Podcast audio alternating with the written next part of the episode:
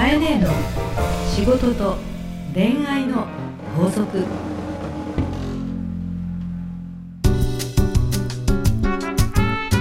番組ナビゲーターのラグーです。はい。カエネの仕事と恋愛の法則第60回始まりました。それではカエネ今週もよろしくお願いいたしますえー、早速ですが、うん。メールを紹介したいと思います、はい。私は23歳の男性フリーターシャロンです、はい。男性フリーターシャロン。はい、はい。なんかすごい名前だね。はい、えー私は、えー友達が大好きで、うん。年齢出身価値観思想の違う人と今まで友達になってきました、うん。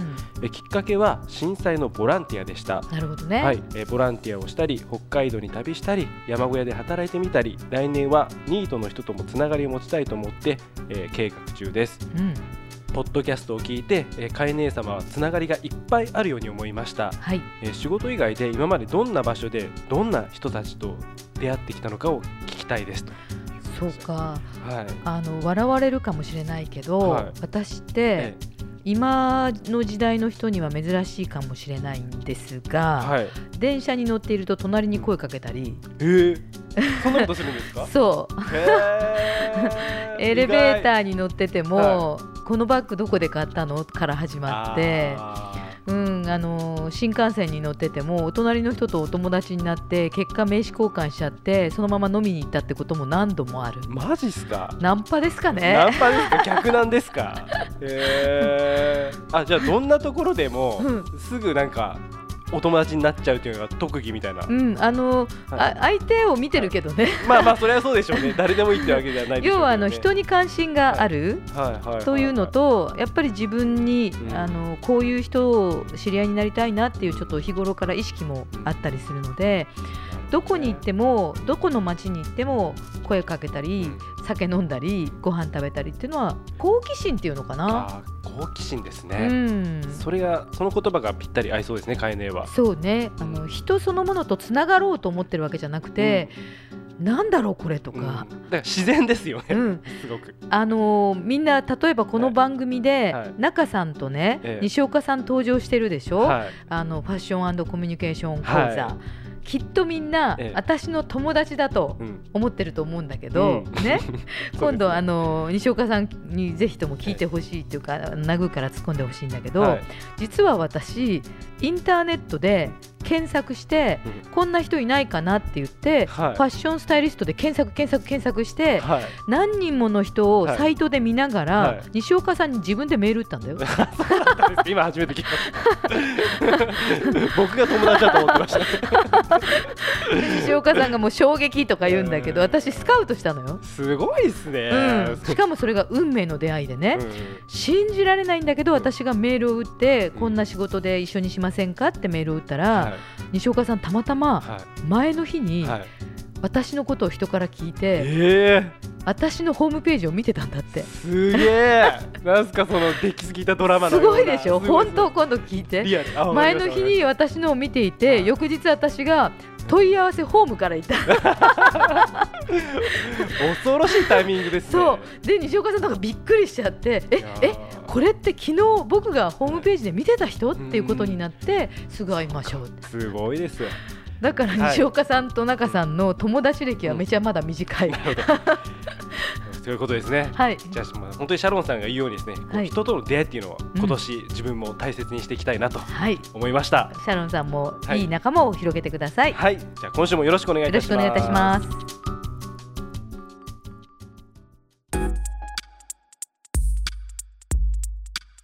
さあ、えー今日も皆さんから届いたメッセージをご紹介していきたいと思います、はい。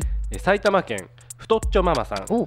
日野さん、えーうん。いつもポッドキャスト番組、えー正座をして正座をして？正座をして拝聴しております。はい。ためになることばかりです。はい。えーさて今日はえー二十、歳になる息子についてご相談があります、はい。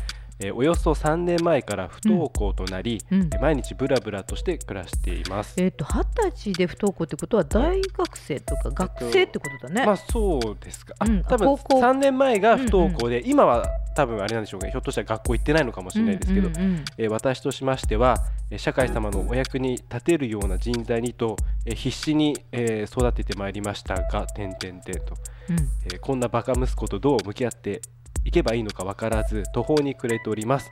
何かアドバイスをくださいという太っちょママさん。はい。うーん太っちょママさんまたバシッといきますいつもポッドキャスト番組を正座をして拝聴してね正座をして拝聴してくださっているということなんですけども、えーいいですか？はい。およそ3年前から不登校になり、はい。毎日ブラブラしている息子がいると。そうです。私としてははい。社会様のお役に立てるような人材にとはい。必死に教育して参ってはいませんよね。いいですか？はい。はい。いいですか？ね。はい。社会様のお役に立てるような人材にと必死で教育してするからはい。彼は辛いんだよ。ああそういうことですか。もう大きな勘違い。太っちょママさんがが必死になればなるほど、はい、彼にとっては迷惑というかストレスというか、はい、自立できない。自立できない。あそういうことですかね。社会様のはい。お役に立てなくていいよ。うん。うんうんうんのびのびで。のびのびでね。お役に立てさせようなんてことを確あなたはお役に立ってんのと。うん。ね？そうです。ね、うん、お役に立てるような人材なんてことは考えなくていい。それを必死に教育してきたせんでいい。ね？こんなバカ息子言っちゃダメ。はい。自分の子だから。確かに、ね、自分がバカ息子にしたんだろ、う。ん。育てたのはうん。あんただし。私だし、うんなぜなら太っちょママさんごめんね。私もたくさんそうしてきた。し自分もそういう経験があるし、はい。まあいろいろあって本当にこの子はね。まともに生きれるのかとうん。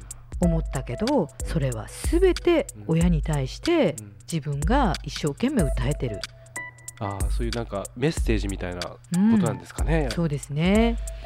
で私の場合は、まあ、あのもうそれよりも20歳よりも倍の、えっとパンクロッカーの弟が、うん。ね そうですいてね。社長ですね。社長っていうねパンクロッカーの弟がいてですね、えー彼なんかもうまさにですねパンクロッカーで全身入れ墨で、はい。親がもう涙流しながらですね、あの自分の体に傷つけてはい。あの入れたええ。お金はええ。私のお金だったんだろうかとか時にですねいうぐらいにですね、はい。あのフラフラしてたっていうことでうん。親が泣くみたいなこともありましたけれども、はじゃあねはい。あのこれが本当にそのバカ息子なのかっていうと、実は一生懸命生きていて、うんちゃんと立ち直っていくっていうことはあるわけなんですよ。はい。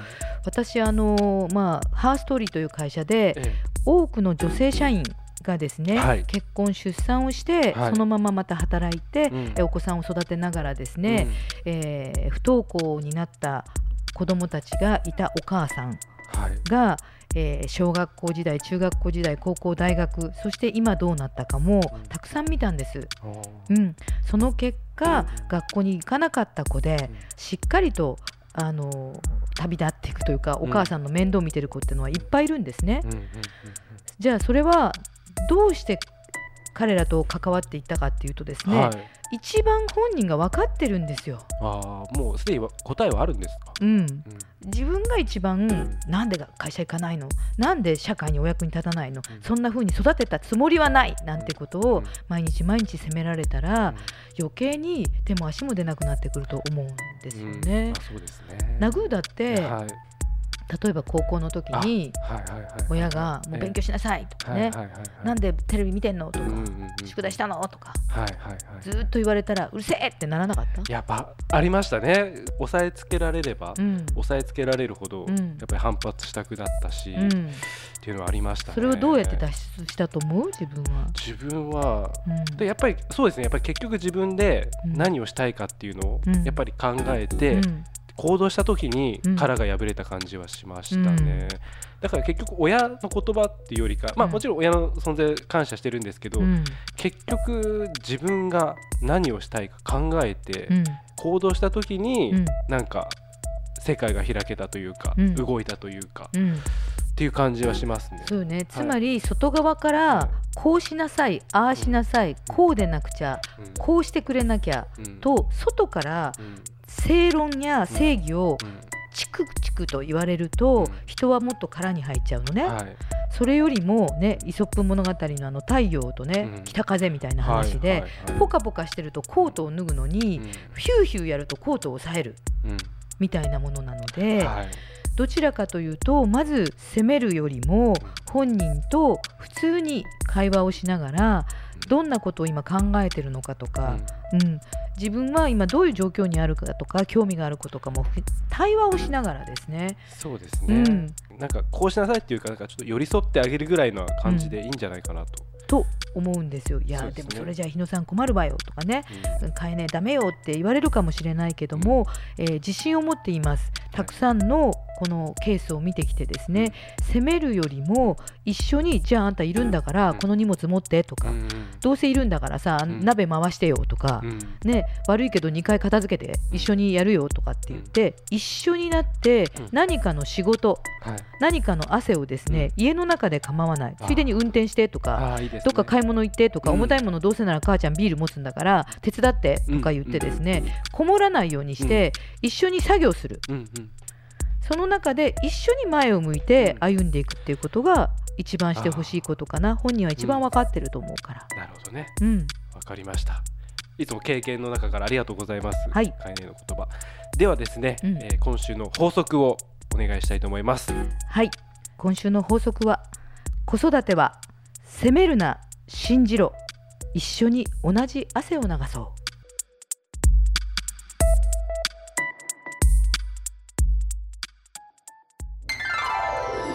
大人のファッションコミュニケーション。講座大人のファッションコミュニケーション講座。今週はコミュニケーションのプロコミュニケーションコンサルタントの中達也さんにお越しいただいています。よろしくお願いいたします。よろしくお願いします。はい、えっ、といつもなんか笑顔でニコニコ。もう中さんが横に座ってるだけで空気がいいって感じなんですよね。ありがとうございそんなます風に言っていただいてありがとうございます。はい、えーということでですねそはい。の空気がいい中さんに、今日の質問はとしさんから来ています、はい。えー中さんこんにちは。こんにちは。いつも本当に勉強になります。有料にしてみてはいかがでしょうか？そんなありがたいですねいな。いですよね。としさん私にも言ってよって。私の小さな心。笑いって書いてあるのがでもまた笑いそうそう。いいところですよね。はい。中さんに質問です、はい。えー相手が怒っていたりうん。イライラしている人とのコミュニケーション術があったら教えてほしいです。うん。ね。うん。自分が影響されやすいのでうん。困っています。あうんね。こういう場面あると思いますよね。職場とーかね。家族の中でもね、イライラしたりとか言い方ってありますよあねり、ますね。さてどうでしょう中さん、はい。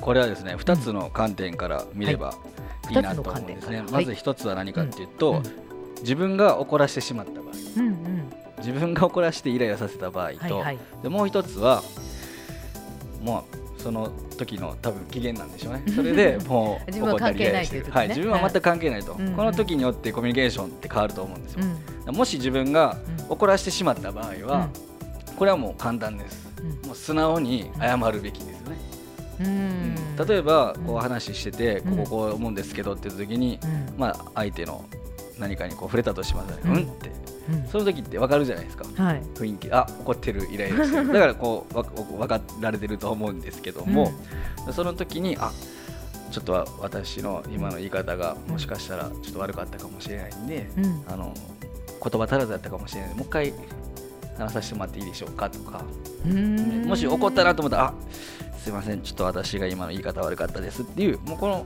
一言がまず絶対大事だとうね。ん素直に自分からそう言い出すと。いうことですよね。うん。でも多分その時って言い分が腹に落ちてないから、うん。多分反論で言ってるはずなので、あー確かに向きになっちゃうことの方が多いよね。ね。ライラしてると。なんでそんなにイライラしてんのみたいな はい。逆にか、ね、返しちゃうっていうのがあるから、そうですね。ななのでもうそうなった場合、うん。まあ、自分影響されやすいので困っておりますって言われるのを本当に直したいんであれば、うんそこを自己コントロールするこの意識を持つことだけでうん。それを感じることができると思うんで、うんうん。なのでその時にあ今イラッとさせてしまったと。うんということはこう自分がイラッとしていることだっていうことに気づいてほしいんですよね。うん。じゃあこの人とちゃんと円滑にコミュニケーションをうん。していくにはまず自分が気づいている人間がはい。謝るべきだと思うんで、へなのでそういう意識をもう持たれてることがまずもう救いというかもう自分で分かっておられるんで、うんその意識だけ持てばいいと思います。えわかりました。はでもう一つは、はい。機嫌が悪い場合は これはもう自分には全く関係ないことですかこっちのら方が多かったりするよね。そうなんですよ、うん。でこれはもうはっきり言うと、うん。あの相手のわがままなんで、うん。それをどれだけ許容できるかっていう器の話になってくるんですよえー、それしかい、ないの？はい。でもここにうん。その具体例があるんですよ、はい。それ何かっていうと、うんこの人にうん。今日機嫌よくなってもらえたらいいなっていう気持ちをちゃんと持ちながらうん。何かあったの？今日は。あいいねそっていうれいい感じ。ことをするとうん。相手はあれ？なんかこれこっちの気持ちを、ね、汲み取ってくれてるのかなと思ったりするんでそこは堂々と聞けますよ。なぜなら自分には関係ないから、うーん。その人の勝手に怒ってるんででもそれをこうイラッとしてる風に感じたんならばあ今日なんかあったの？その言葉もいいね。うん。なんかあったの？って言われるとはい。喋りたくなっちゃったり巻き込んでいくというかなんか愚痴を言いたくなったりっていうのもあるけどすごくその近づいてくれた感じがあるね。はい。それで愚痴だったらそれをちゃんと最後まで聞いてあ大変だったねっていうことを言えたりそれでもなんなかかなかさんもう困っちゃうわ素敵。それでなんかそれでもうん。なんかイラッとされてるんであればもうその時はあんまり触れない方が向こうも触れないでいてほしいかもしれないじゃないですか,、うん。だからそこは一回手を差し伸べてあ違うなと思ったらそっとしておくっていうのもいいんじゃないですかね。なるほど。とっても勉強になりましたけどまずなかなか前者の方がはい。1個目の方もできそうでできないので今日の話で言うと1個意識するって大事よね。そうですね。まず自分が怒らしたら、えーごめんねって言い方悪かったはいっていうふうにこう巻き戻すってそうですことよね。ね。常にその意なるほど。ではい。2つ目はちょっと気にしてあげてイラついてると、何かあったのって声をかけることでこう、ちまあ、ハートに近づくというか。そのポイントは？勉強になります。はいところでなんか中さんに会えるというこうはい。イベントのご案内があるそうですけどぜひともちょっと教えてください。はい、はい。えー2月3日2月3日。なんですけども、はい、はい。サンクチュアリ出版さんっうんていう出版さんのあのところでイベントをさせてもらうんですけども、はい。えーそこでですね一瞬で相手の心をつかむ魔法の言葉というテーマで。嬉しいような怖いような、そうですね。ちょっはいとなんかテクニックなような感じはするんですけども、うん。そのまあ技術っていうのはもちろん大事なんですけども、うん。その一番大事なその人を認めるっていううん。自己重要感っていうものがあるんですけども、うん。それの重要性っていうところと、うん。それをまあどういう言葉で、うんね、相手と話すとそこを満たすことができるかっていう、うん。そういう話をいろいろいろんな角度からお話をさせていただければとはい。思っております。えっと2月3日ですね、はい。でそれからホームページはサンクチュアリ出版はい。というところのサイトに検索してアクセスして、はい、イベントのページで2そうですね。月3日を探していただければ、まあはい。あると、あります。えー無料ですか？えっとね、それはね、有料なんです。あ、えーはい。3500円だね。そうです。はい、はいあの直接生中ちゃんはい、に会いに行ってください。ぜひ会いに来てください。はい。カエレの仕事と恋愛の法則。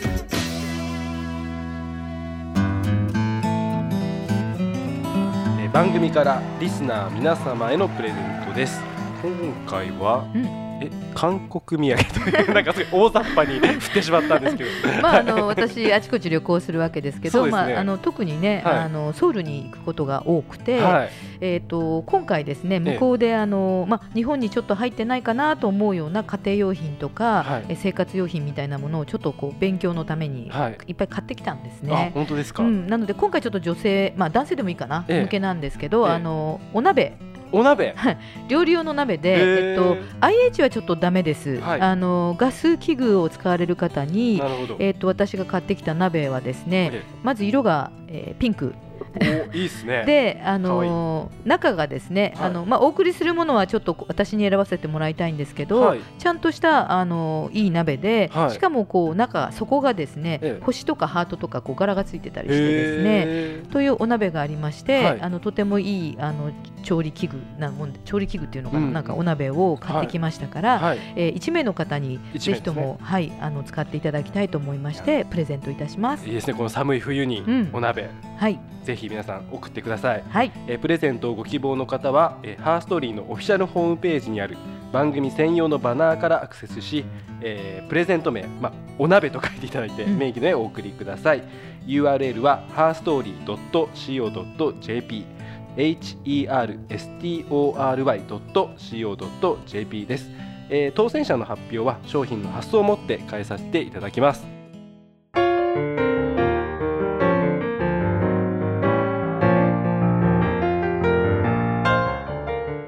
さあ。エンディングのお時間ですが楓今週もありがとうございました。はいありがとうございました。なんかちょっとええ今日ね、言い過ぎちゃったかもしれないし私は別にね何十人ものを育ててはないんだけれどもあの子育てをして悩んできたという女性たちをたくさん見てきたという経験から、うん。あのそんなにうん。わーわー言うよりも一緒になって会話してたりとか、うん。ただ抱きしめてるだけとか、もうあの絡みながら絡みながら一緒に遊びながらいつの間にか外に出てって気づいたらなんか始まっちゃったっていう人たちが結構多かったので、はい。あんまりあのわーわー言わないね。んという方がいいと思うなっていうことだけ今日伝えたかったかなと思う、放置放置。そうですね。だってさまあ本人に言ってないと思うけどバカ息子とか言ってないだろうねと、じゃあ自分がバカババアとか言われたらクソってなるでしょ？バカねババアは言われたらさ はいだからゆそうねうん、そうじゃないよそうですね。最高の息子よ、うん。本当ですよね。うん。うん。こいつ今苦しいんだなって、うん。今苦しむだけ苦しめようん。ぐらいの方がいいじゃん、うん。で先週の話じゃないけど、うん。そういう息子がいてくれるってだけでも本当に感謝ですよね。わ、うん。かりました。えー皆様からですね、飼い主宛ての悩み相談、えーまた大人のファッションコミュニケーション講座のお便りもどしどしお待ちしております。はいすべ、てのお便りはハーストーリーのオフィシャルホームページにある番組専用のバナーからお送りください。はいそれでは飼い主、来週もどうぞよろしくお願いいたします。